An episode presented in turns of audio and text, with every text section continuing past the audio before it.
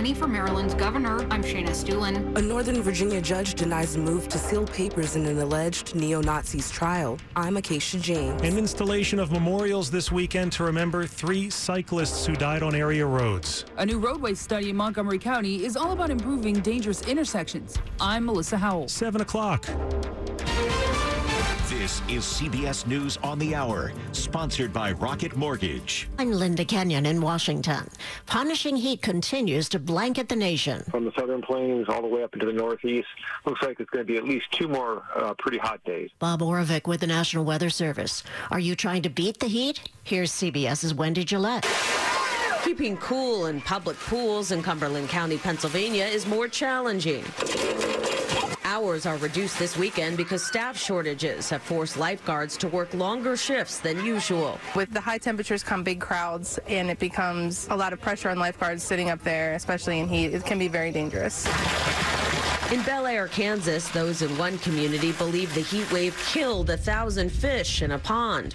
A wildfire continues to rage in Mariposa County, California. CBS's Tom Waite says the blaze has closed a main road to Yosemite National Park. California's relentless drought is fueling the flames, which have now destroyed at least 10 structures, scorched over 6,500 acres, and sent more than 6,000 people fleeing to safety since the fire erupted Friday afternoon. In Ukraine, Ukraine's President Vladimir Zelensky said back in May and June his military was losing up to 200 soldiers a day and claims that's now down to 30. And the head of Britain's Foreign Intelligence Service now predicts that Russia's invasion is, quote, about to run out of steam after some epic fails. CBS's Holly Williams in Ukraine. How's President Biden doing as he recovers from COVID? CBS's Christina Ruffini has the answer. President's doctor said in a statement after two days of being treated with the antiviral drug Paxlovid, the president's symptoms continue to improve. Now, he still has a sore throat, a cough, a raspy voice, and body aches, which anyone who's had COVID knows is pretty standard. He's also been taken off his cholesterol medication and a blood thinner because they could potentially interact with the antiviral. But he's taking aspirin as an alternative to his normal blood thinner. The World Health Organization has classified monkeypox as a global health emergency with many cases in more than 70 countries. Of the 16,000 worldwide cases, New York City has the largest number of any U.S. city with 839 reported infections. Researchers believe the actual number is higher. I don't know. I'm just getting it to protect myself. Bajana Voss feels lucky to have booked an appointment as local officials press the federal government to send more doses. WCBS TV's Christina Fan in New York City. The Newport Folk Festival, known for creating electrifying musical moments, is using pedal power to electrify the stage. Stationary bikes. This is CBS News. This hour's newscast is presented by Rocket Mortgage. When you need cash out of your home and a simple way to get it, Rocket can. 703 on Sunday, July 24, 2022. 76 degrees. Highs expected in the mid to upper 90s. It'll feel more like 105. Good morning. I'm Liz Anderson. The top local stories we are following this hour. Yes, the weather. It is going to be a Sunday scorcher. Most of the country is dealing with sizzling temperatures, including the D.C. area. A heat advisory will go into effect for our area at 11 a.m. today. Temperatures will be in the 90s, but as stated a second ago, it'll feel more like 105 with the humidity. If it's possible for you to stay indoors, that is the best move for today. But if you're planning to get out and about, be sure to stay hydrated Drink lots of water, lots of liquids, and stick to the shade if you can. Go to WTOP.com for a list of cooling centers throughout D.C., Maryland, and Virginia to help you find refuge from this heat. Police have identified a man who died after a shooting in downtown Frederick. Frederick police say it happened early Saturday morning in the 300 block of North Market Street near the Old Town Tavern. They say an officer was patrolling the area when he heard a gunshot.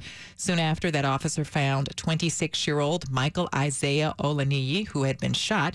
He was taken to the hospital but died a short time later. Police are asking anyone with information to contact them. Baltimore City reaches a grim milestone 200 homicides in the city so far this year, 21 just this month alone. That milestone after a 52 year old man was shot to death Friday evening, police said. Officers from their Northeast District responded to a shot spotter alert in the 1600 block of Montpelier Street around 7.30 p.m. They found a man who had been shot multiple times. Three other people were wounded in different locations that evening, including a man shot and left in critical condition and a 16 year old boy who was shot in the leg and soldier, sh- s- shoulder, in the leg and sol- shoulder. I'm having a hard time with that word today. And campaign 2022 on WTOP. Maryland's new Democratic nominee for governor, Wes Moore, is promising to work for all Republican rivals seriously.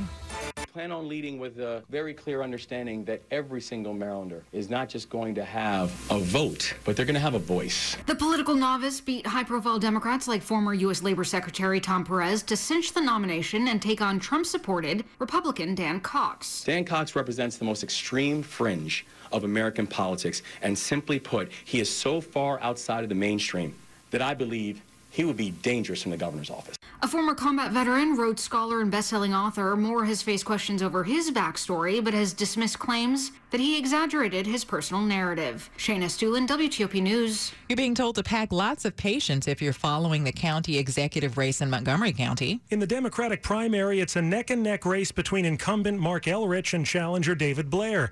Heading into the weekend, Elrich had eked out a lead of just 0.3%, or less than 300 votes over Blair, as mail in ballots get counted. There appears to be a long road ahead, though, as the counting of provisional ballots won't start until Wednesday. Then the last of the mail in ballots will start being counted on Friday. Elrich said in a message late this week that more than 115,000 mail in ballots were requested, and as of Election Day, only about 30,000 had been received. So we wait. But it's nature, and this is not a quick process. Reardon Sullivan has already been projected as the winner on the Republican side. John Aaron, WTOP News. Coming up after traffic and weather, what was then President Trump up to as the attack on the Capitol unfolded on January 6th, 2021? Well, WTOP's Mitchell Miller with a wrap up of testimony from the January 6th hearings that's on the way in the week on the Hill. It's 707. In order for small businesses to thrive, they need to be smart, efficient, agile, staying ahead of the market at every turn, and finding ways to do more with less. That's never been more important than it is right now.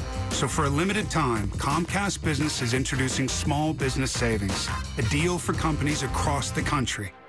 When you call in now, you can get powerful internet for just $39 a month for 12 months. $39 a month with no annual contract and a money back guarantee. All on the largest, fastest, reliable network for small businesses with the company that powers more business.